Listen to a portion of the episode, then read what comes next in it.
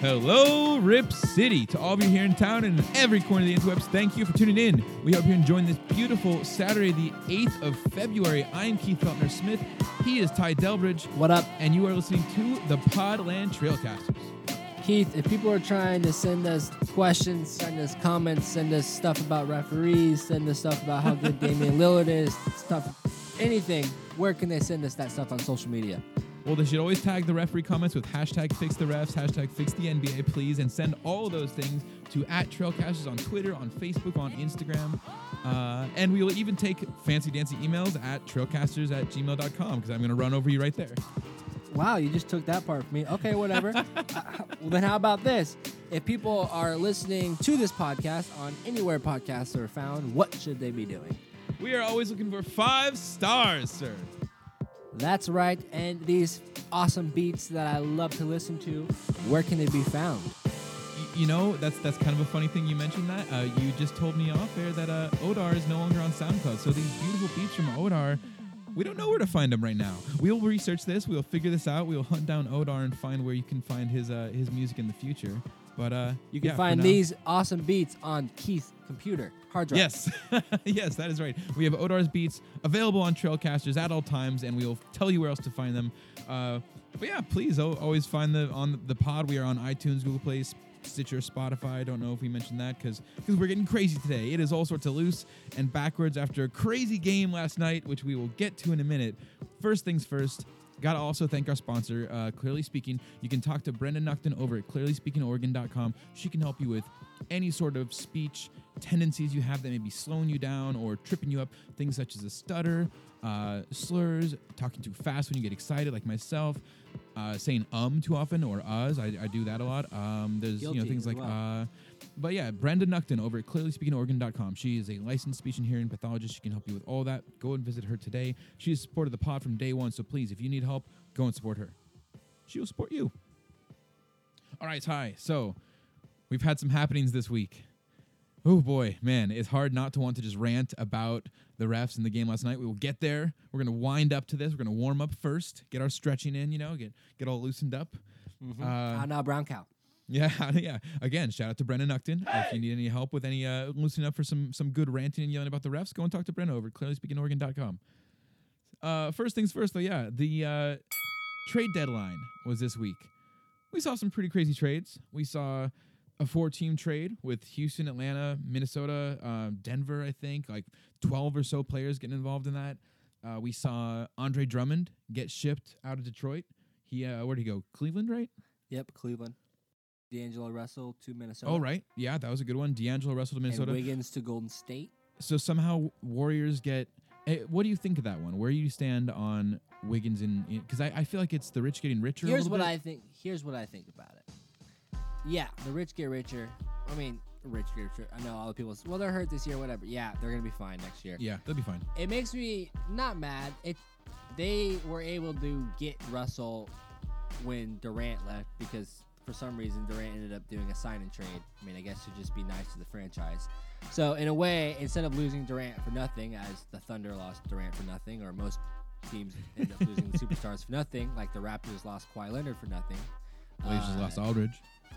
Yeah, and, and the Blazers lose LaMarcus. Durant ends up doing a sign and trade, and then for some reason Russell, who wanted to go to Minnesota anyway, they were going to sign him, decided to sign with Golden State on a sign and trade so it was just weird. And then now they're going to use Russell to get Andrew Wiggins, who a lot of people hate on Andrew Wiggins, and I understand it, but I think he's going to be very good in the system. And the dude averages like 23 points a game, and he's been in not a good system, not a good winning culture. And now he gets out of Minnesota and gets to go to Golden State with better facilities, better culture. And then now next year he'll have Steph and Klay with him and maybe Draymond, and he gets to be the third or fourth option and, and be that Harrison Barnes role where they won. So exactly, yeah, that's where I'm at with that. So that's that's always fun. well, the, you you hit it right on the end uh, there too. I think the big difference here is that Wiggins is going to look way better in Golden State than he did in Minnesota because he's not going to be the guy. Even though there's a lot of talk that he kind of maybe that was part of the problem in Minnesota is that he wanted to be his team and in comes Karl-Anthony Towns, but he's going to clearly be not the guy here. Same way we've seen with Melo. All the worry in the past has been, oh, is Melo just going to kind of be a, a, a black hole for the ball? Is he going to kind of slow down systems? And that's been the complaint with uh, what Houston and OKC, like you're mentioning. But he comes up here and he knows that this is not his team. It's not his time anymore. He's a he knows just to fit into his role, and he's done a pretty good job of it. So I think we're going to see similar from Wiggins, and it's yeah, it's going to feel like the rich are just getting richer. It seems like the Warriors had this, And they get a top draft pick this year as well. yeah, that's right.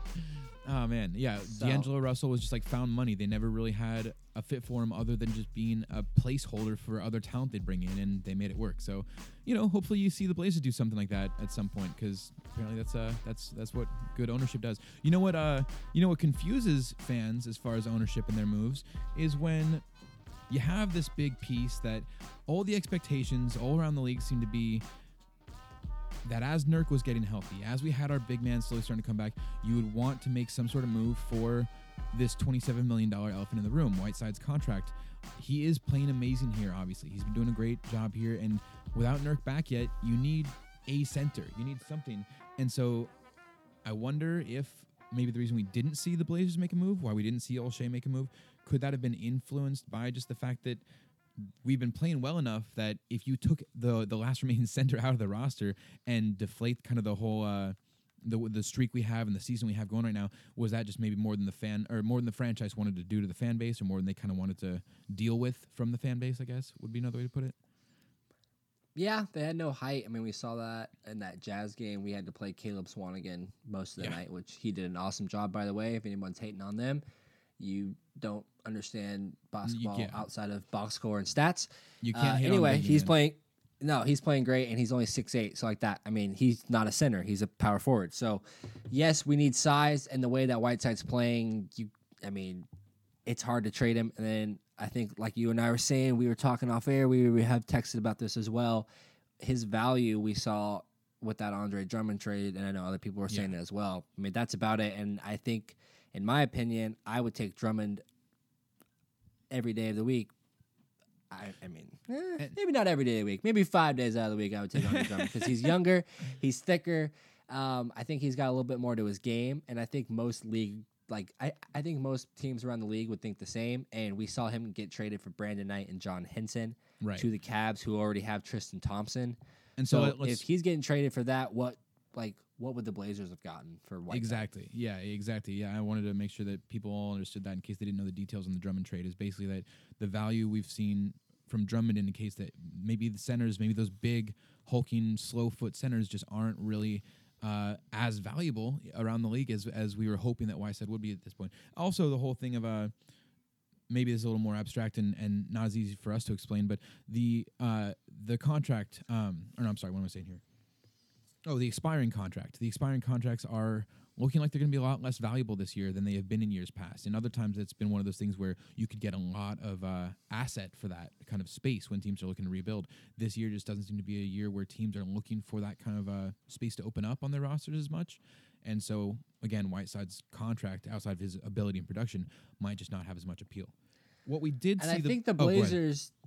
I, I mean, also, I mean, sorry to interrupt, but I do think No. the Blazers are looking at it in a way of saying, all right, what do we have when when we have Nurkic come back and Whiteside and Collins? They tried it last year with Enes Kanter, who's arguably a starting center. Right. Maybe he's a better six man now. He's he's fine figured out, but he's a a talent, and we decided to have him come off the bench to back up Nurkic. And our plan was going to the playoffs with those type of bigs, so that way when Nurkic goes to the bench, bam, you got Kanter for 15 minutes. Bam, you got Collins. Right. Okay, now Nurkic is fresh. Three bigs, starting bigs coming at you all game.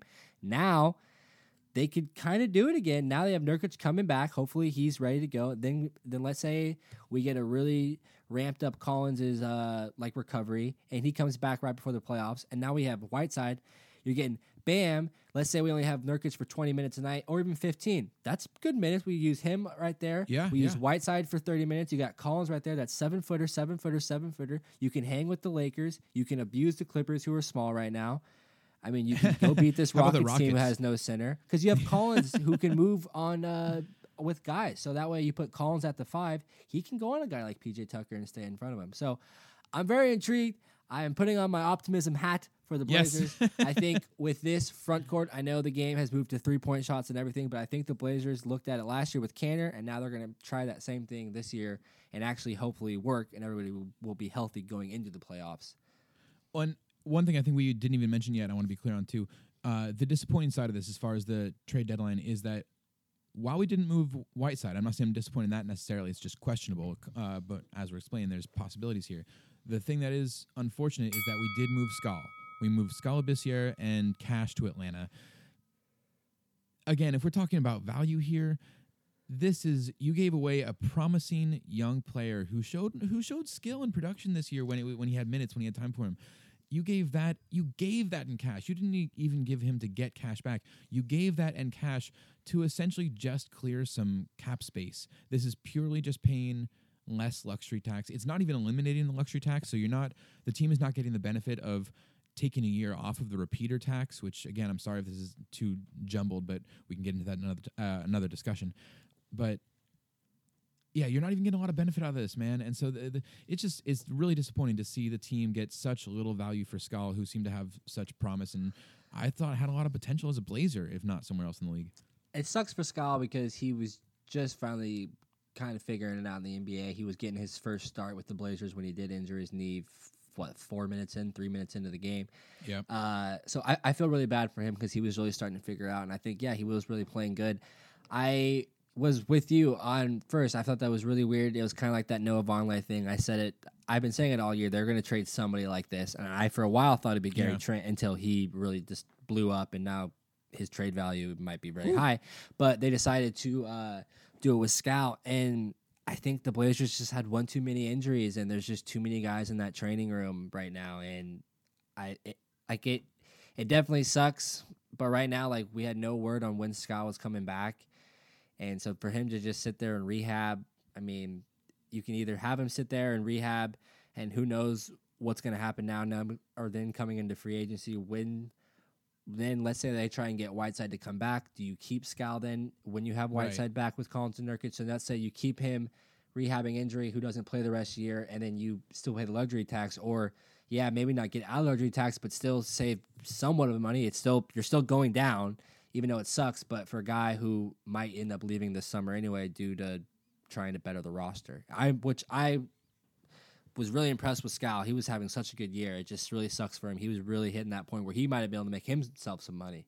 Yeah, yeah. Skal was looking really good, man. And I think you're right though that what this does indicate is that if the team is looking to kind of bolster the roster for something towards the end of this season or moving forward, this probably does mean that there wasn't much of a uh, a good diagnosis as far as Skal's return. We probably didn't have much of an idea of when he would be coming back, and maybe that's the you can at it from the other angle. The fact that they were willing to let him go because he probably didn't have a, a good timetable, maybe does indicate they're looking to kind of keep this roster going this season. They're trying to keep this uh keep this run going, and they're not just willing to kind of fold at the end of the season for it.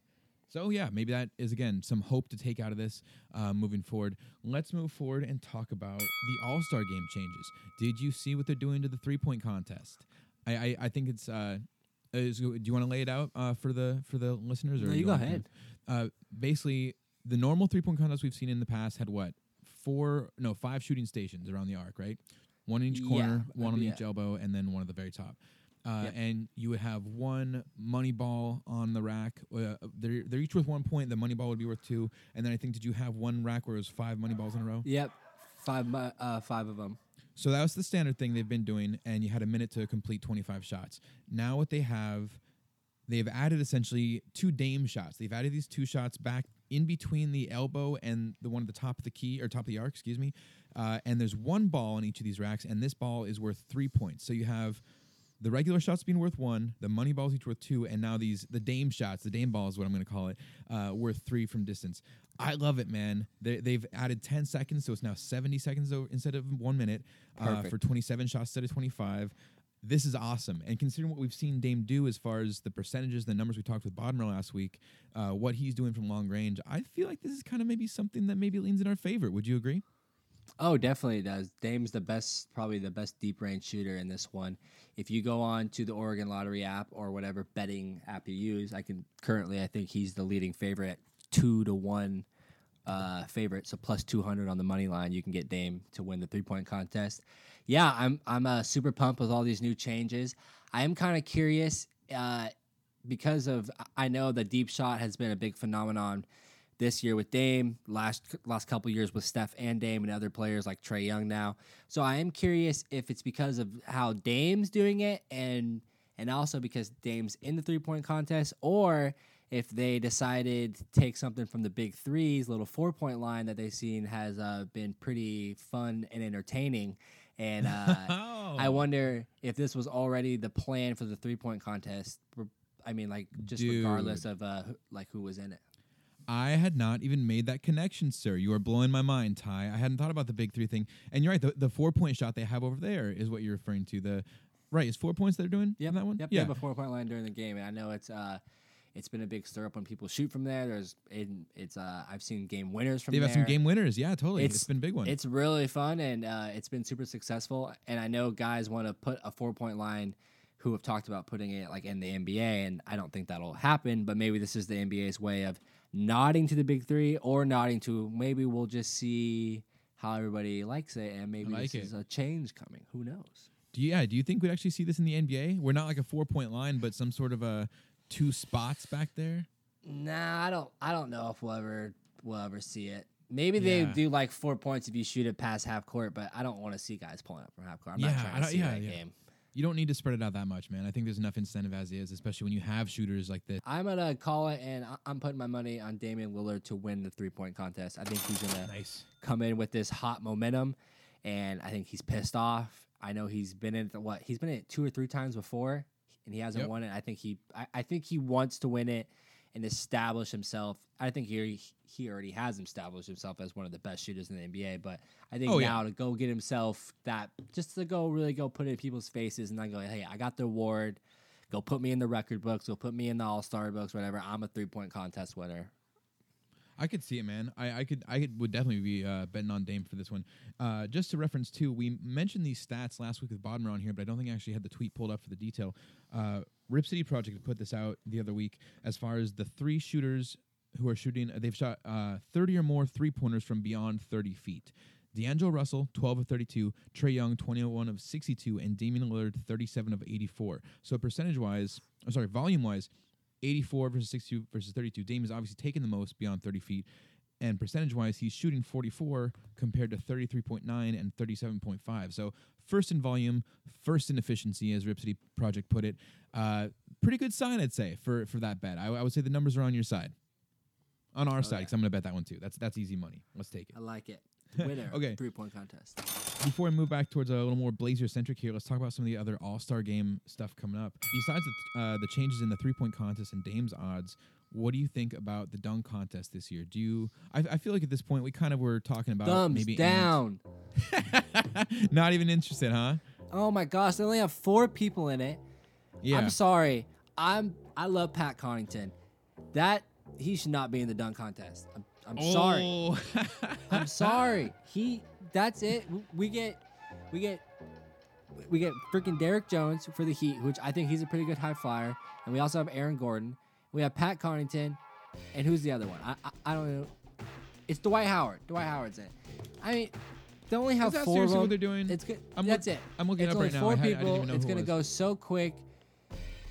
I feel like why not put Diallo back in it? He won it last year, right? Why not? I feel like, in my opinion, the winner of whatever contest should always come back and be the repeat. Like, I- Well, okay. I, like I So saw the- like Spencer Dinwiddie might not be in it. Like, I'm sorry, like, or like let's say like it's Klay Thompson who wins the three point contest, or let's say this year it's Damian Lillard. He should have to come back next year and pay him a little bit more. I know he's a superstar, but that's how it should go.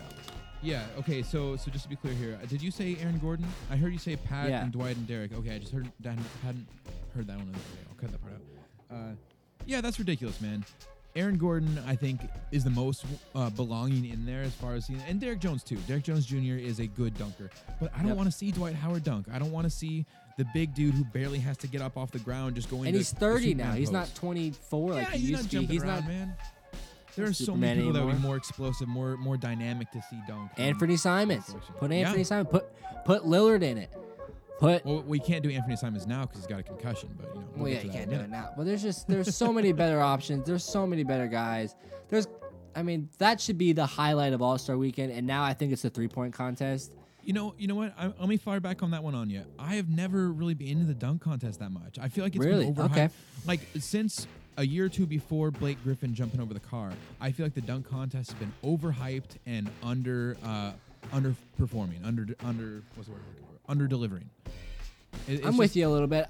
Yeah. The, the three point contest has been fun, but it's been kind of stale too. What I've wanted to see is have them do something more with the uh, skills challenge, and I feel like they've tried it some different things, but the problem is they keep making it like the the first thing out in the day, the early Mhm. uh, event, one, and no one's ever gonna watch that, man. You're making it like a pre-show kind of thing. You got to give the skills uh, challenge some sort of exhibition, some sort of value in there, and some sort of hype, the same way you do with the dunk and the three-point contest. But I think at this point, dude, I'd, I'd almost, I don't know, man. I, they got to do something to change the dunk contest because what they're doing right now is not working.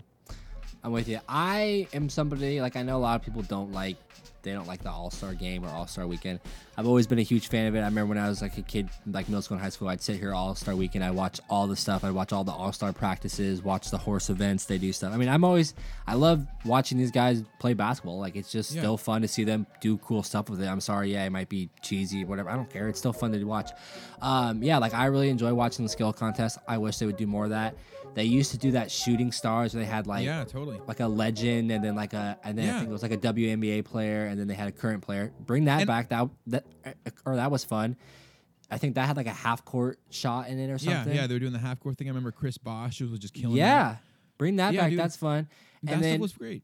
also like with the dunk contest, I was always super into it because it was always fun to watch. And yes, they hyped it up, so I was always really into it. But then, yeah, like with you, so what would happen is I would like watch it and be like, oh, that was it, and then and then I realized that I almost got more into the three point contest more than the dunk Yeah. contest. But I remember those Sprite dunk contests when they had like six or eight of them, and then like you had to vote on it, and then it was way more hype. Like when they had Nate Robinson, they had Dwight Howard back when he was doing the Superman stuff. I'm I'm real mad LeBron never did it.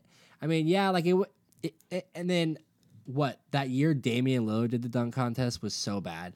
Well, and Remember not that? that? though. Remember though they they've had some garbage refs for the or not uh, sorry uh, um judges for the uh see, Yeah. I'm already I'm fixated on the refs still. They've had some garbage judges for the dunk contest in the past, man. They get like uh um dudes in there who either don't know ball and are just doing it on purely the hype factor, like jumping over a car or some dumb Yep. sponsor thing like that. Uh, yeah, it's, it's it's gotten stale. Fix dude. the dunk contest. Yeah, or or bring in other events again, like make the skills challenge a bigger thing. Bring back the celebrity th- stuff. I'm like I'm with you though. I've always enjoyed watching the All Star Weekend events. There's a lot of personality. There's a lot of stuff you see with the NBA players that you don't catch in games, mm-hmm. especially if you're wa- if you're not able to watch games outside of watching your own team. There's a lot of good stuff at the All Star Weekend. My problem with it ho- has always been more about what qualifies you to be an All Star. I think you know some of the fan voting stuff is not really the the best judgment. But again, that's not today's conversation. We're not worried about that. I do think uh, in general there's a lot of fun to be had there. Just hopefully, like you said, fix the dunk contest. I do hope they add that one-on-one tournament that we talked. Yeah, that I that'd seen some cool. players. I seen players tweeting about, or like a horse tournament, or s- something like fun. that would be really cool. Like a cool event that's either during Saturday night or that's during like Friday night, like before like the like rookie game or whatever. Just something else like that to really get these players going one-on-one or something. Like that's what I want to see. Yeah, dude. I, I anything to get the players more involved and get again. You want star players. You don't want just no. Again, no offense to Derrick Jones Jr. or Aaron Gordon, but we've never seen LeBron uh, in the dunk contest like you mentioned. We've there's a lot of big in-game dunkers that I think would have something to throw down here, but they are probably protecting themselves or not wanting to kind of expose themselves at the wrong time or just needing the rest from All Star Weekend because they're carrying the team the rest of the season. Lots of things to address here, but you know what will be more fun and a lot less complicated uh, over All Star Weekend? Dame is having a concert, not uh, Damian Lillard, but Dame Dolla is putting on a show. Uh, so this is kind of cool. I thought like they. It, harkens back to his four bar Friday stuff. He for a while uh, in his earlier years he had four bar Friday and actually associated that also with All Star Weekend. I think held a concert there at one point. point, and I don't think it's gone on every year since. It might have kind of dropped off. But how about this coming back? Does this uh, make you want to be down uh, down there a little more for the actual event? Uh, yeah, that's awesome that they are using Damian Lillard. It's about time they actually started using him because it's Yeah, pretty big. Like, or like I know the NBA is like really involved, like with like the music community. Like they always have rappers on the sidelines. They shout them out at games, and now you have a like a really good rapper who's one of your star Talented players. yeah, like yeah. you should be doing every All Star game. Like you should be doing every why wouldn't he? like right? yeah, like I don't know. Yeah, I this is so smart by the NBA. It's so smart they finally did it, and I hope they. I mean, like they should start using his music more and stuff. They should just start definitely doing maybe trying to do more summer event stuff. Like he should be at more events doing his music, like because it's awesome. Like it's yeah, I'm pumped about it. I think it's gonna be sweet that he gets to go from the three point contest straight to the mic. And I think other teams' favorite players could never even dream of doing this, being this cool. Yeah, right, man. And uh, it is funny though because I do feel like, like you're saying, in general, if you were a league and you had connections with the the music industry and that kind of culture as well, why wouldn't you kind of have this crossover and promote it as much as possible? But no, they had to wait until Dame was like an a, a just almost MVP level player before they're like, oh hey, would you like to come perform Yeah. at the at the event that you're going to be uh, competing at as well? I, you know, it just it seems like it's one more snub they're giving to Dame here, and we will get again to the snubs for Dame in a second. Just wanted to tease that one out there because I'm ugh, I'm trying to do anything I can to not think about the refs from last night, but. Let's talk about one more good thing to kind of warm ourselves up here. Uh, not one, but two of our players that we've called in this year, Melo, Carmelo Anthony and Hassan Whiteside, both of them have basically expressed that they would like to stay in Portland. Melo has said he would like to retire here. He's kind of uh, sounds like he's maybe. I think he wants probably one more year uh, in the NBA, but it sounds like he's fallen in love with Portland in general and would like to maybe see that happen here. It could be some some uh, some spin and just like you know some podium speech, but we'll see about that. But the bigger one, in my opinion, uh, Ty, is that Hassan Whiteside has been pretty vocal like we mentioned last week with Bodmer, and you reminded me that you've mentioned weeks ago, and actually, uh, you mentioned uh, this initially was that Whiteside has bought the home up here in, in Portland, but uh, last week when you called me out for not remembering that you said it, I even got other people mentioning, yeah, dude. He uh, he said that way back on this other episode. Why couldn't you remember that? so right, thank you, bad, bro. people. I got support. Tweet me if you supported me. Hell yeah. It was. I, I full on got called out uh, by even my brother for it, man. He went back. He said he found the episode, even I think. So my That's brother right. Carter's got your Bring back. You early scoops, early scoops. Me, I had it before all. I had it for everybody. What do you Due think to though? Instagram lives and Snapchat stories. That's right. Modern Let me- technology. Let me. Nice, nice. Okay, Ty, you are officially our uh, our social media guru. Then, I th- I, if that wasn't already obvious, I think between uh between all the saucy tweets you're putting out on the Trailcasters account. But what do you think? First of all, who do you think would be more important? Uh, between Melo and Whiteside, if we could have one of these dudes here as a Blazer next season, like locked in into the system, knowing the plays, who who do you think would be a bigger deal for us? Whiteside. You think Whiteside, even though Whiteside would be backing up Nurkic, he's because he's not going to be the starter. He might get a good share of minutes, and he did mention that too in his conversation. He said he's liked he's enjoying playing 30 minutes a game here instead of the 20 minutes a game or so that he was getting in uh, Miami. But again, if Nurk comes back as the starter, he might be sucking up a lot of those minutes. How uh, do you think Whiteside would still be happy if he got a smaller role? And do you really think if he's like a bench center, is he a bigger deal than having a veteran wing when we've had such an issue having wing players here in Portland? I'm not trying to say you're wrong. I'm just trying to set no, you up no. here and make you question Uh, everything about yourself. No, no, no. I um, I think Whiteside, what he brings to the table, rebounding, being a backup big, he'd probably be the best backup big in the league. He, Yeah. I think, Stotts has a way of getting players minutes throughout games and making them like he would be going against second unit centers, and I think he could really dominate it and, and still put up his stats in shorter That's a great stints point. Play up to 28 30 minutes. I think Jusuf nurkic has the skill set and i think people forget that he is almost like a nikola jokic. He has that similar loves to pass can throw great dimes can actually space the floor to that really high mid-range jumper. He was shooting out by the elbow and i think he could eventually get out to that three-point line and that wouldn't be shocking if that's something that he could implement coming back from the uh, this leg injury. So I think you can play him out more towards the wing and have Whiteside down low and almost have a twin towers. Maybe that's not. I know some people might think that's stupid who really follow stats and all that stuff, but I'm just saying like you can get two big seven footers out there and one can actually do stuff with the ball, and then you have Whiteside down low. I mean, that's going to be tough to handle. So I think if you have Whiteside coming off the bench, and then let's say Nurkic is resting on back to backs, is hurt, then you have a starting caliber center who can step right in and play center. Yes, Melo is would be nice to be a better wing, but he's he's he's a bit older, and I think you can go get more wings who can maybe do a little bit more, who maybe a little bit more athletic, who can be more defensive than the scoring mind, because you have enough scoring power, especially if Hood comes back. And Yeah, and now that- how Gary Trent's playing. Yeah, also a good point. But yeah, you mentioned Hood. Hood will probably be the starting center uh, if he is healthy to go next season. But beyond him, we have Ariza, I believe, wrapped up uh, for one more year under contract. So we do have other wing options who are both a little younger, more spry than Melo, and can produce on a pretty similar level. Boy, I, I gotta say I love Ariza too a little more after last night. I feel like a lot of his uh, ejection was standing up for Anthony Simons. But again, we will get to that game in a minute. I just feel like this is our way of kind of it's like teasing commercial breaks, right? We're saying, oh, this is the big topic coming up. Uh, sorry, I'm just being an ass. but yeah, I I uh, I like this idea though. I I think it's pretty funny how early on in the season you and I even mentioned back on those early episodes where you were talking about Whiteside having a home here in Portland and buying the place and uh, getting friendly with the horses uh, next door. Uh, that sounded wrong, but that's not what I meant. Uh, but uh,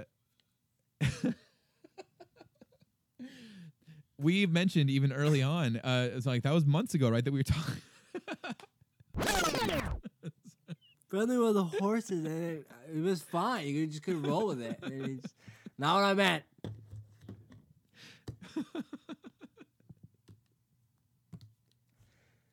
All right, all right. I'm good. I'm good. Come I'm back. composed. I'm composed.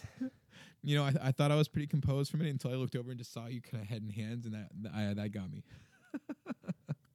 okay, anyway. Yeah, I just I thought it was funny is all I was trying to say, not insulting anyone's taste in neighbors.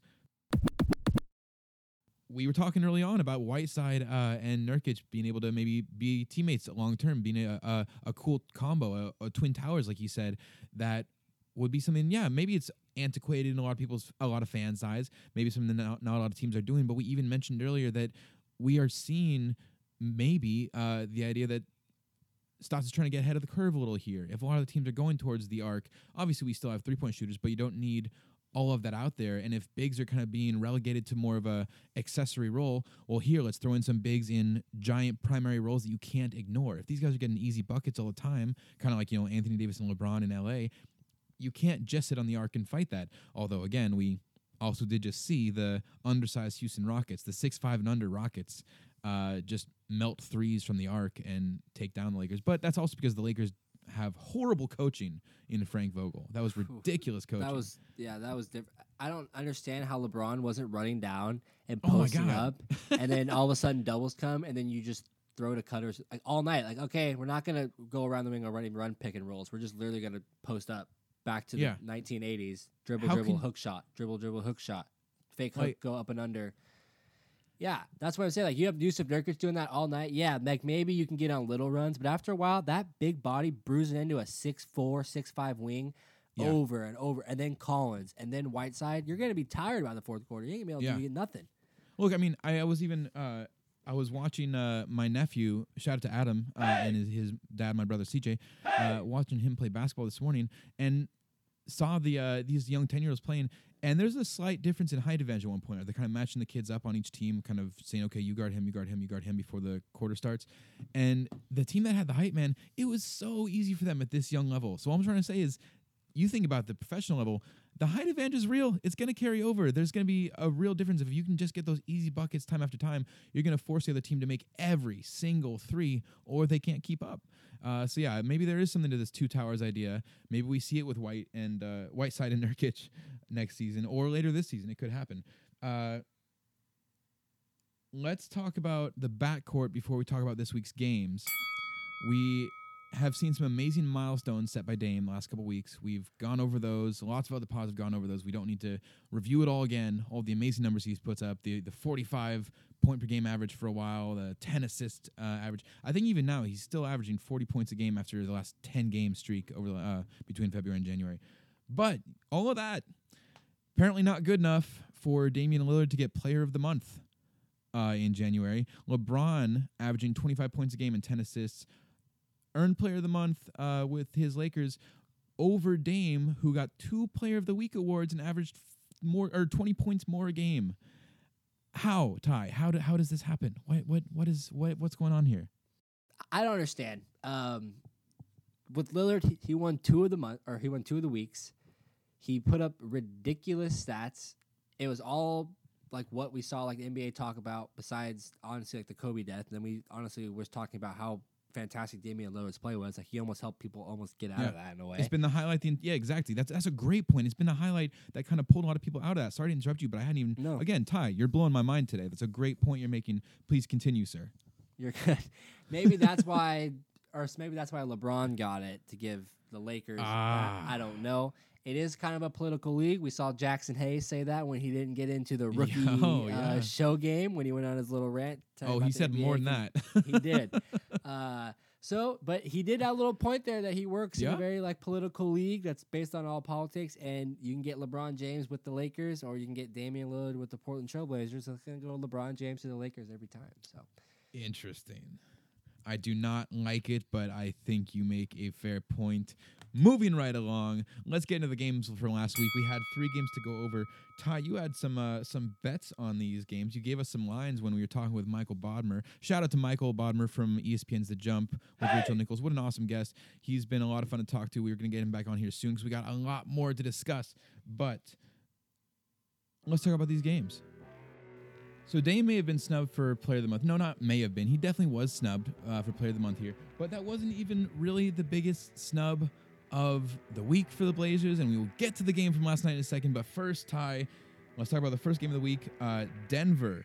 We had uh, we were at Denver earlier in the week. I don't remember what day of the week it was. It doesn't even really matter at this point. But you had given us some lines. Where were we at for Denver? well, it was Tuesday. And, Tuesday, uh, thank you. I had the Nuggets favored as four and a half point favorites, and I think you, me, and Michael all had the Blazers to cover.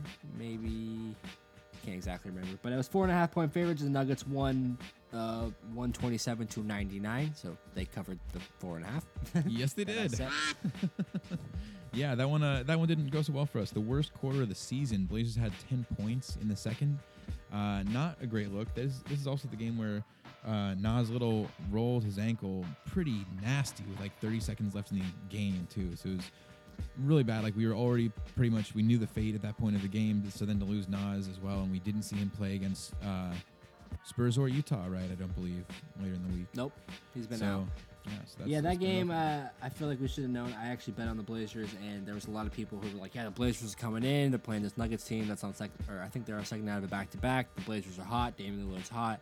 Nuggets are blah blah blah. So I'm gonna actually take the Blazers up the underdogs, and I think the Blazers is just, I, as an experienced fan, I should have known that a regression was gonna come after beating four really good teams like that. They this team doesn't really have it. They have it in them to win five shit, but that's I mean, that's five really hard games to win in a row that you knew at one point the Blazers were gonna regress a little bit. So I should have Yeah. known better than that. But uh, And- and yeah, is- that was a frustrating game. Sorry, I didn't mean to cut you off there. No, I was just saying yeah, but it was just a frustrating game, and it was it, it got out of, it got out of hand early, and it was Yeah. Skype is doing wonders for us today. You know, it's, it's working out great. Uh, but yeah, it was it was definitely a frustrating one. It was the first uh, one of two this week at altitude as well. The Mile High Stadium is pretty famous for kind of giving teams a rough time when they're coming in there on the road, and we've been playing pretty well up till then. So yeah, you kind of knew at some point there had to be some regression. The biggest thing to me was Nas's ankle, and he did have some quotes. Sorry, he did have some quotes afterwards, uh, saying that it's not the worst rolled ankle he'd had. It's not even the second worst. Not that bad. I've had ones where I couldn't really walk. Compared to that, I'm doing pretty well. Uh, he then said he goes on to say we had X-rays. They came back negative, so that's a positive. Gives a little slight smile. Then he goes play on words. Nah, I'm just feeling it out right now. The dude was like, I loved it. I don't know if you saw this interview, Ty, but I just loved how kind of like wry and coy he was. He was just like, yeah, they came back negative, so that's a positive. Play on words. A jokester for youngsters. Jokester. So so uh, yeah, so so dry. But yeah, man, I'm uh, I'm stoked that he's pretty positive on it. Hopefully, we'll see him back in the lineup soon. The next game this week, Blazers came home uh, on Friday night for a game against the Spurs, and this one went our Thursday way. night. Oh, Thursday? Nah. Thursday oh yeah, today's Saturday. Okay, fine. The Blazers came home to face the Spurs on Thursday night, and this one went our way. A 125 to 117 victory, even without Nas. Uh, it worked looked pretty well for us. What was our line on this one? I don't remember. I had it as Blazers minus three. Blazers minus three. Okay, so you had Blazers as the favorites, but uh, this I, they they covered that that minus three. They they took the win in there. Uh, yeah. Th- so did you actually have money on that? Did you place that bet? I did. I had the money and I had the over. And by the way, if you're listening to this and you are betting, for a while, bet every Blazers over if it looks uh, like if it's around that 220 between 230 range. They they've won over 10 of their last 11 games. Ooh, really? Yeah, I tend to take the Blazers overs. I don't. I, I haven't been betting on the spreads lately, just so my heart doesn't hurt both if they lose and then I lose money. But then I bet on scoring, so that way if the other team's scoring and then the Blazers score, I can I can root for that. So Well, just yeah, a little a- side thing for anybody. No, no, it's a good note. I am taking notes over here because I would like to make a little extra money right now. That'd be handy. But that Uh, was a good game. Uh, I was Yeah. fantastic to see the Blazers put on a nice little scoring spurt. They scored 39 points in the fourth quarter. Yeah. Uh, we saw a good game from Dame. We saw a beast game from Whiteside, 23 rebounds. right. Um, fantastic.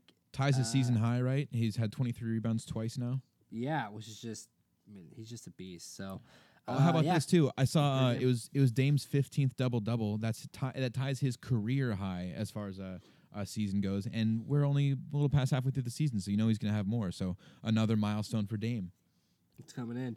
And then the next night, we played the Utah Jazz. Here we go. Here we go. I had that line at Jazz minus five. It opened up in Vegas at Jazz minus nine and actually got up to Jazz minus 10 at some point. Before this game, before we get into this, I have already had a problem with the Utah Jazz because I've been betting on them this last week or so, maybe two weeks, and they've been terrible. They have been absolutely trash. They are not a contender. they have this stacked team. oh, They they blew so many games. They should have beat us the second night of back to back while ago, and they and they lost to us when we were way. That game was way more in their favor than that. And then they lost that. They lost to a Nuggets team that only had seven players and who were on the second out of a back to back. And they, I think they were 14 point favorites in that game. They just outright lost. They were a 10 point favorite to us, and they should have lost. They lost. They they didn't cover their 10 points. I had the Blazers plus 10 and the over in that game. So my little rant over. no, no, I- please. That team is a that team is not like and I'm not even like I was playing on this anyway. Like they are obviously a talented roster. They have a lot of good players on that team. They have a deep bench, but something is they are not a, a, a legit contender. They are going to get Damn. probably beat in the first round by somebody. Call it, man. until Lock they can figure it out. There's something wrong with that team, and it showed last night too that they had to get a crap not goaltend call, and as well as just other things that oh. didn't go their way to beat a seven man Blazers team who played their starters Oh my God. basically the whole game with only like two guys scoring. I'm just I'm done. Maybe you you people are tired of hearing me talk. No, I, I know you're not done, but I'll, I'll tap in for a second here. This was absurd. This was the most ridiculous officiating I have ever seen. You have heard me rant on officiating. All the listeners have heard me rant plenty about the officiating. This was this was unacceptable. It does not make sense that you missed that call at the end. And yes, we're just I'm uh, I'm I'm skipping right by the fact that Royce O'Neale undercuts Anfernee Simons on a jumper.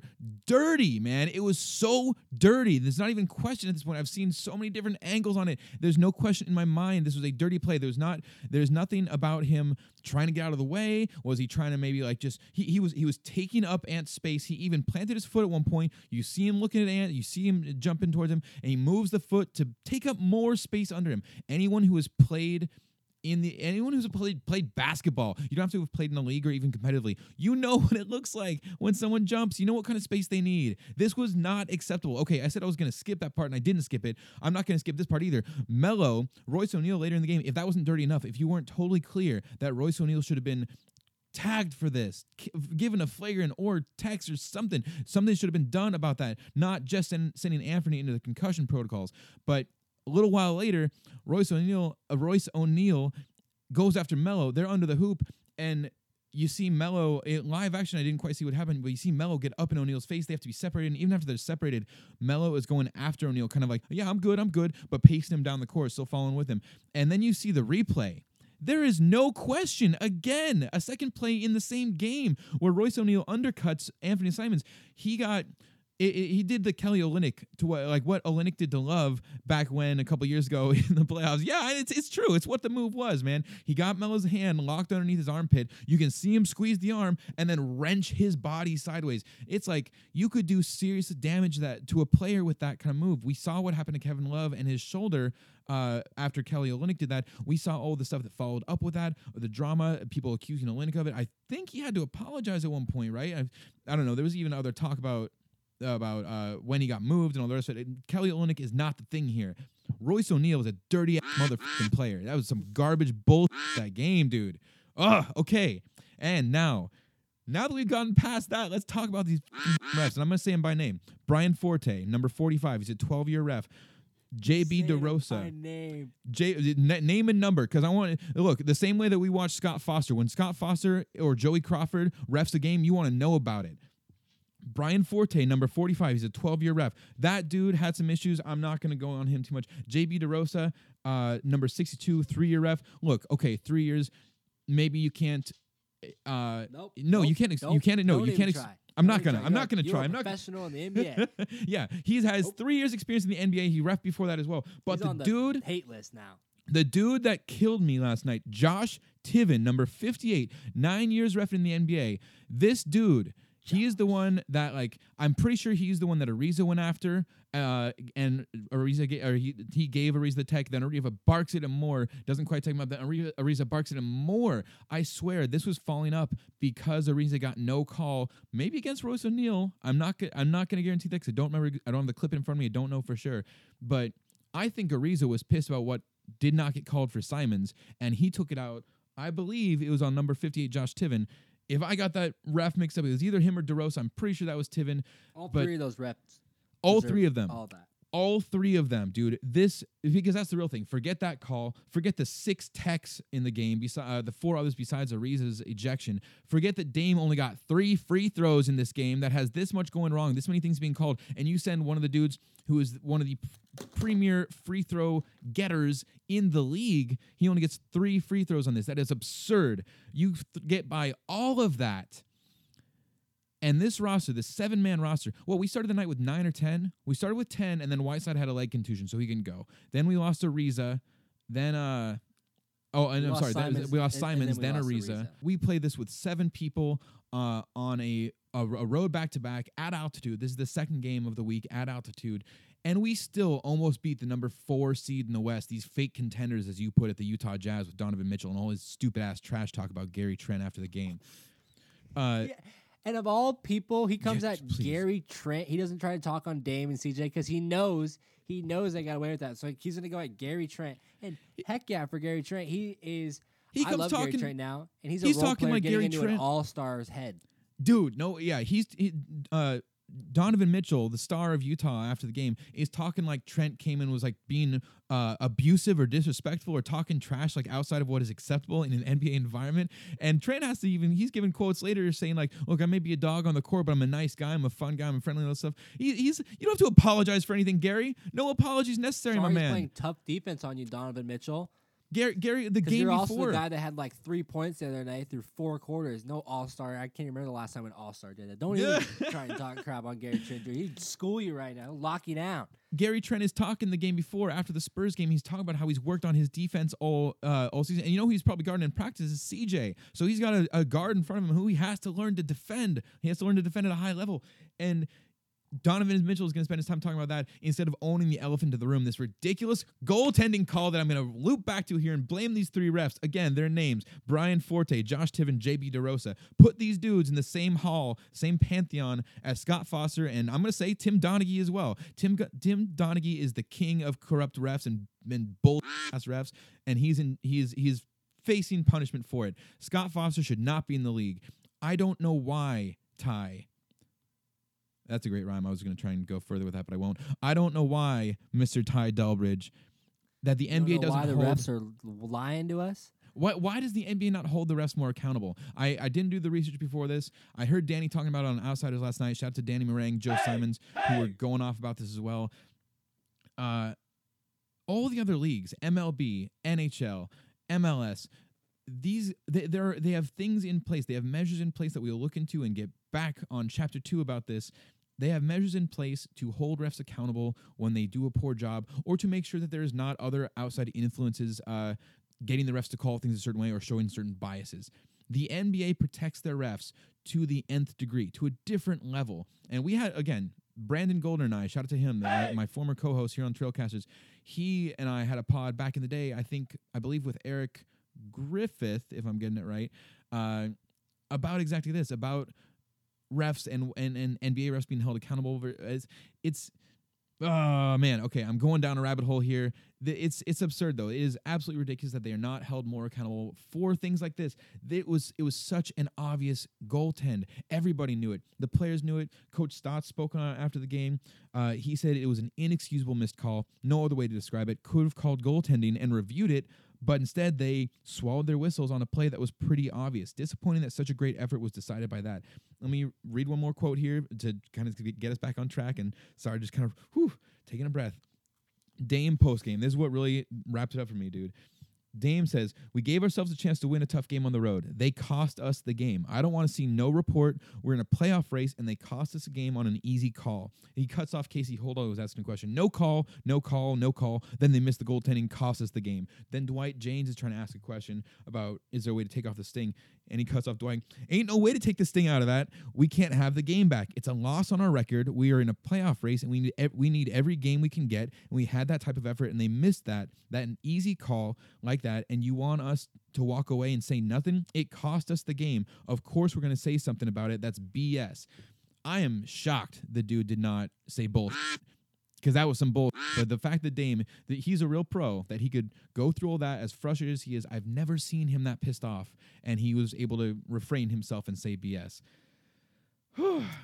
Yeah, we've never seen Dame that pissed off uh, like that in an interview. We've never seen him that pissed off on the court like that. And we might never see him that pissed off again. He's the type of guy that he had every right to act like this, but knowing him, actually, you know what? This was so bad, he might not. But like, he's the type of guy that like who might come out like in a week or two, but like, yeah, like I was kind of embarrassed when I saw myself act like that. But like on this, he might not. He might have been like, yeah, no, this was well deserved. I just feel like that's the type of guy Dame is, and I feel like this was maybe the one outburst we'll ever really see from him like that. I, I don't know if we'll ever see it, but it was 100% deserved. Um, I won't say on it too much because we both ranted on it. One thing I did like seeing Trevor Ariza stand up for his players.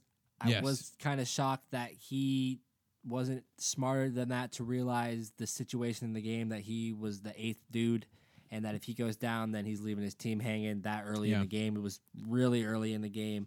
Shocked to see a veteran like him do that. It was well Yeah. deserved. That's why it was just it's like you can't hate on it too much, but it's like I wish he would have been a little bit smarter than that, but right. what do you do? BS, but you got to move on. And I'm I I hope this just adds more fire to Damian Lillard's or more wood to Damian Lillard's fire and more wood to this whole team's fire, and they can try to use this to really go and fight harder now. Yeah, let, let me let me hit on this, then we will uh, move on for good from it. The last uh, two minute report did come out, and obviously they noted that the goaltending call was missed. It should have been counted. This is something again. Shout out to Danny Marang and Joe Simons on Outsiders. I have heard them and others mention there is some precedence for the idea of when a game is this close in the end and this egregious of a mistake. There is precedent to replay at least some final seconds or minute or so of a game the next time these teams meet up. Utah and Blazers do have one more game on the schedule. It would be possible for the closing minute and a half or minute 15 or 30 seconds or whatever to be played. When they have admitted it okay, I was gonna try and lead up and, and, and No, I ask mean, you, but yeah, it- it won't. You're I right. mean, don't waste your time. It's not like, no matter how, like it, it just doesn't matter. Like the Blazers could have the ref like there. He admitted he's basically like if you did murder, yes, I killed somebody. yes, I got the call wrong. We he even said it. We went and looked at the monitor and and we saw that we got the call wrong. I mean that's evidence right there. You can have the video, the timestamp, all of it. You can take it to the whatever, and it's just gonna be like Yep, sorry, move along. Like it happens every NBA game. We saw it happen with the Rockets with that missed dunk. They did protest it, and just knowing the Rockets and how they handle things, they put out that two minute league report before they played the Warriors one time about how they had missed calls that would have won them the game based off the refs who were in the game, just stuff like that. So you know they, when they actually got a protest, they sent in probably documents and documents and everything they could, and they still got denied. So yeah, I mean, I'm wasting my time even ranting about it now. It's it ain't gonna happen. I guess my hope is just that maybe that would also be that that that was not precedent in that it succeeded, like the other example that I cannot remember the uh, uh, the, the case right now or the specific game. But I'm hoping that maybe that would be a crack in the dam. The idea that we are seeing in in frequency now with the Houston reference as well, we're seeing some serious mistakes to the point that teams are upset enough that they are trying to call for this to happen. So I don't know. I'm gonna cross my fingers but not hold my breath. How about that? I'm not gonna hope out that it's gonna happen too much, but boy, it would be nice if it your did. fingers. Might as well do something else with your fingers. yeah, I'm I'm flipping them off. I'm flipping off the refs every fucking day with it too, man. F- The refs, uh, all the tweets, uh, just hashtag fix the refs, hashtag fix the NBA. If you f- hashtag fix the refs, it would hashtag fix the NBA. It really would, man. I know hashtags are dumb. I don't care. I'm an old man. This this pissed me off. Okay, let's take a break real quick, and we'll come back talk some fantasy ball and betting lines for next week.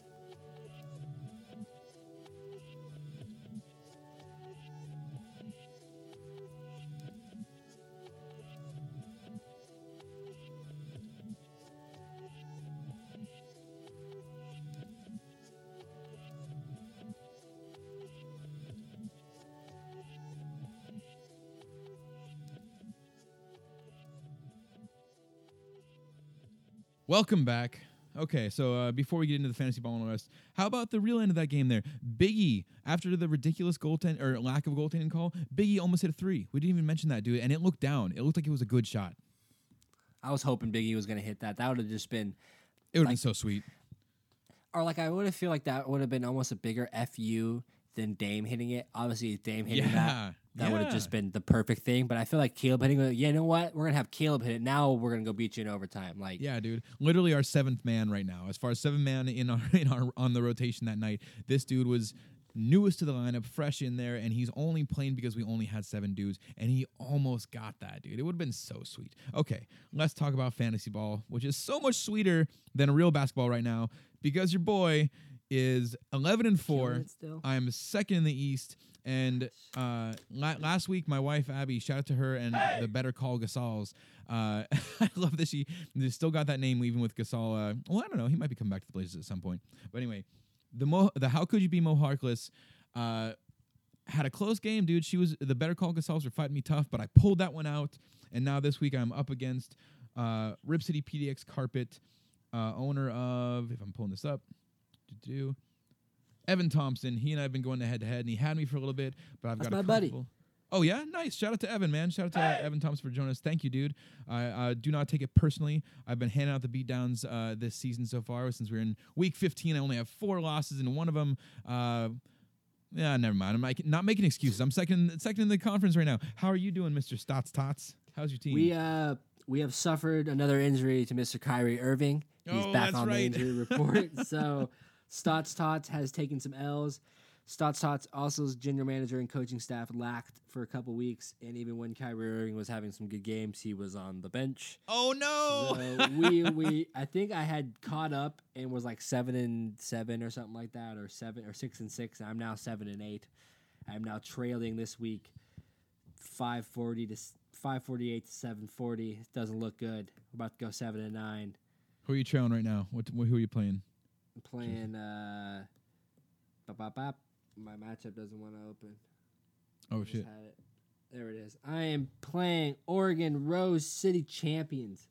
And Rose City champion indeed he is at the moment. well, hey, I can uh, I can probably me. I can probably say that I've got Gary Trent on my roster too. By the way, he's been he's been rocking Hey. for me. I picked up Michael Porter Jr. too, but he you know just like you're complaining with Kyrie and the injuries, man. Michael Porter Jr. He's been injured a lot for me. It's really holding me back. It's really slowing down Hey, my how dare here. you? You know what? Even so silent about the Donovan Mitchell talk over there. He's on. You got him on your team. hey, well, you know he, he was producing pretty well early in the year. I'm not I'm not hyping him up Boo right now because I'm not happy with that guy. okay, you know what? Fine. Let's see. I'm moving Donovan Mitchell to my bench right now. I'm gonna keep He's Gary Trent. bench. Yeah, I'm, but Donovan Mitchell is benched. He's not playing. He's not playing today anyway, but he's sitting on the bench. He's right next to Michael Porter Jr. with his I'll, injury. so I'll take this. I'll take your Blazers fandom seriously when I see next game he has a game and he's sitting on your bench. So that's when I know that you're true diehard. well, you know, if if he plays tomorrow and I'm winning the matchup still, uh, which I, I feel like I will be against uh, Evan, shout out. Uh, I will. Uh, I'll, I'll keep Donovan on the bench. We'll see how that goes. But uh, listen, uh, shout out to all the other owners in here. Uh, we got 20 teams in here. We we kind of have selected on this for a minute, so I just want to give everyone their props. Uh, but we got Ryan Whitty from Blazer Tag on Vancouver Taco Corp. We got Chris Burkhardt in here. Uh, Greg Oden's Ravens, also seven and eight. He's right there with you, Stotts Tots. Uh, right behind Va- Ryan Whitty at Vancouver Taco Corp at nine and six. Who else can we point out? I know um, we got uh, Danny Marang. Shout out to our Outsiders host that we mentioned before. Down at the bottom of the conference, three and eleven. He is not doing so well with his fast and the curious. But uh, you know, Curry's been injured all season, so I'm not I'm not even sure if he's on his roster. But obviously, the namesake only can only can be uh, dark foreshadowing, obviously. Uh, and I got to shout out my my buddy Babbitt's Bad Habits. He's now 0 15 with five weeks to go in the season, man. We can get you a win. It's not too late. There's five games left uh, for Brennan Geiger. We can get him a win at some point. Uh, oh, hey, there you go. He's actually losing to Danny Marang this week. So shout out to both of them. One of them will come out on top. All right, tie. That's enough fantasy ball. Let's get back to the real ball, the stuff that hasn't happened yet, so we can still be hopeful. There's not any nasty refs that have yet robbed the Blazers of another game. They have, no one has snubbed Dame uh, of the games that have come next week. So what do we have to look forward to? What can we uh, what can we place some bets on? No snubbing yet. Um, we have tomorrow, February 9th, the Blazers host the Miami Heat. The Okay. Heat, um, they rested a bunch of guys. I know some guys were out last night, so now they're off today. Play tomorrow. I expect them to have a full team. I expect Jimmy Butler um, to play, maybe even Andre Iguodala, the newest player, to play. We won't see Meyers Leonard, who's out with an ankle injury. That's another Blazer coming back to Moda Center, who's not playing. Yeah, they're, they're, he's he may be out with an ankle injury. He's really just ducking the team, man. I, I love Meyers. Sounds Shout out to my about boy, but they just they don't want to come back to Portland and play against this team right now. They know what's up. I wouldn't either. So I'm going to set. I, I know the Heat. They are. Uh, oof, the, I'm going to be honest. So depending on how Vegas sets this line, I, your boy might be uh, betting on the Heat. But Oh, I'm going to set. I'm going to set this at Portland two and a half point favorites. Okay, okay. Whew. You had me there for a second, man. Look, I've had enough rage today. You you don't want this aimed at you. I this cannon is warmed it. up. You don't don't want me that. aiming the, all that rage over you. Yeah, keep keep the that Blazers the favorite there. What- What's that? I'm keeping him. I said, don't keep it that. I said, don't put that on me, Ricky Bobby. But All I'm right, going to uh, keep this at Portland minus two and a half, just to please everybody. I'm I taking think it. the Blazers. Yeah, we're going to put it there. You you you you think the Blazers are good? You think it's gonna be close? You think Blazers cover? Say it. Say it, Ty. The Blazers cover. Okay, okay. What's next? The next one, uh, Blazers at Pelicans on February 11th.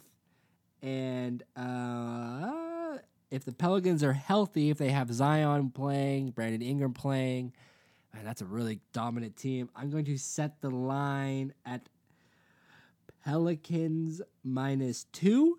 If Zion or Brandon Ingram don't play, I will put the Blazers as minus three.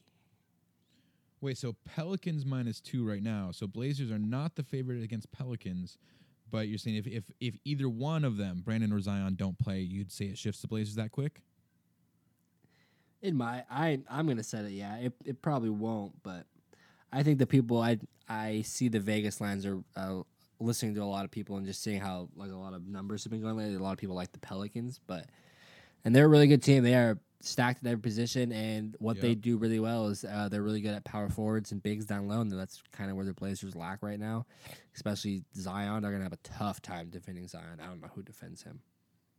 Okay, okay, that's fair. Well, if so I'm putting it as Pelicans. Uh, I'm just gonna say Pelicans minus two. I am going to say uh, Damien's rage wins out on this one. Uh, if it doesn't get all exhausted in that first game, uh, I, I'm I'm I'm taking Blazers. I'm going the fan vote. I will say, uh, yeah, I- I'm I'm going against the spread. There we go. I'll go with you as well. I think the Blazers steal a win there. Sweet. Next night, Blazers at the Memphis Grizzlies. Second night back to back for the Blazers. I think Memphis will open up as three point favorites, maybe even three and a half. Memphis, Memphis three point favorites over. Ah man. So yeah, they're good. they- They've been good at home. do you think we see Justice Winslow play at that point? He was just traded for Iggy, right? No, I don't. I don't know. He hasn't really played all year for the Heat. We might not see him, but it doesn't matter because they didn't really. I mean, they trade. It's like you don't add him to the mix, but you trade Andre Iguodala, who wasn't playing for you anyway. So it doesn't not like you losing something. So I I that Memphis team is really good. They like to really push the pace. I think it's going to be a very very high scoring game. Can see this thing open up and the totals around 240 probably 2 242 I would imagine. But I'm going to take I would think the Blade mm, I'm to I think Memphis wins that game. You think Memphis gets it? Uh, Yeah, I think it's second night. I think it's the last game for the All-Star break. yeah. Blazers might be wanting to get home, second night of back to back, get some tired legs, Melo, like those type of guys, try to get some rest. So they might be thinking about their vacation now because now it's a week long. So Yeah. Okay. Well, you know what I'm that gonna then? happens, and I don't think they'll be the only team in the league. So No, that's all. Yeah, it's, we've seen this before. The, those last couple games, the week before the All Star break, uh, yeah, teams start to get their players uh, the breaks they can get. But you know what I'm going to do for this bet? I'm, I'm I'm agreeing with you. I'm feeling like this might be rough for the Blazers on the end of the the, the trip and the the back to back, and they're getting ready for a real break. I will simply abstain from betting because I don't want to bet against my, my guys right now. They I just they need they need all our fan Smart hearts move. they can get. So uh so you're alone on that one, Mister Ty safe Delbridge. betting s- saves money. Safe betting saves money. I like I it. just came up with that. I don't know if that's a good motto or not, but I'm trying to roll with it. S SBSM. It sounds a little dangerous there when you make it. Oof. Uh, Oof. We're not gonna go with that one. all right. Hey, uh, quick shout out to uh, Jared or uh, Jared H at Nervous Orca on uh, on Twitter. He wrote into the Trailcasters. We asked earlier for your hot takes and your rage, and he is going to win the card this week with his tweet of rage. Oops, I forgot the question mark. Also, f- the refs and f- the dirty ass Jazz. Dot dot dot. And then he puts in the question mark. So he covers all his bases and he gets it out there. He's venting, just like I feel like you and I have done today, Ty. Uh, so shout out to Jared. Um, he's going to be the winner for this week. And Ty, do you, uh, do you have a card you want to send Jared's way when he gets in touch with us? Or when we get in touch with him, whatever comes first? Once you get in touch with us, I'll let him know what the card is. All right, it's a mystery. We, we will It's we'll have that handled. And yeah, uh, Jared will definitely get in touch, or or we'll reach out. We'll reach out to all you guys. We will get everything organized more with the cards as we get back on top. Maybe we take the All Star break coming up to uh, kind of get on top of that, top of Rejuvenate that, maybe- ourselves. yeah, reju- rejuvenate ourselves. Maybe get some merch going. Uh, we keep teasing these live shows that could happen. Uh, on that, real quick, I had a venue that I was looking at uh, for a live show coming up here, and unfortunately, they are closing their doors tonight. Uh, so unfo- uh, that one is not going to work out. Couldn't get it organized quick enough, but we'll make another one happen. Uh, there are other ones in the wings, and so uh, you know, keep your eyes and ears peeled for all your Trailcasters latest. My eyes and ears are peeled. All right. Well, anyway, thank you, listeners, and remember, you can always write us at any time about anything. You don't have to wait for these weekly prompts. You can send us your questions, your hot takes, your outrage about ridiculous garbage refs, or anything else you want to tell us about. Uh, and prop bets. Send us some other lines. Uh, you know, Ty, I keep meaning to add more things in the, into these betting lines uh, for these games, and I totally forgot. So, you know what we're gonna do? Leave that till next week. I don't blame you. That's a good point. Uh, and as as of next week, or as for next week, if anyone does want to write us in those questions, uh, we will always take them. Where can they find us on the social medias, Ty? At Trailcasters. That's on Twitter, Facebook, and Instagram. Also, they can find me at Rip City Keith and you at Ty Delbridge, and also check out more betting lines from Ty at the at TD Sports Podcast. And if uh, if they're looking to send us some fancy dancing emails, Ty, where do we take those fancy dancies? Trailcasters at gmail.com. and on iTunes, Google Play, Stitcher, Spotify, anywhere you are finding our podcast. What are we always looking for? Five stars.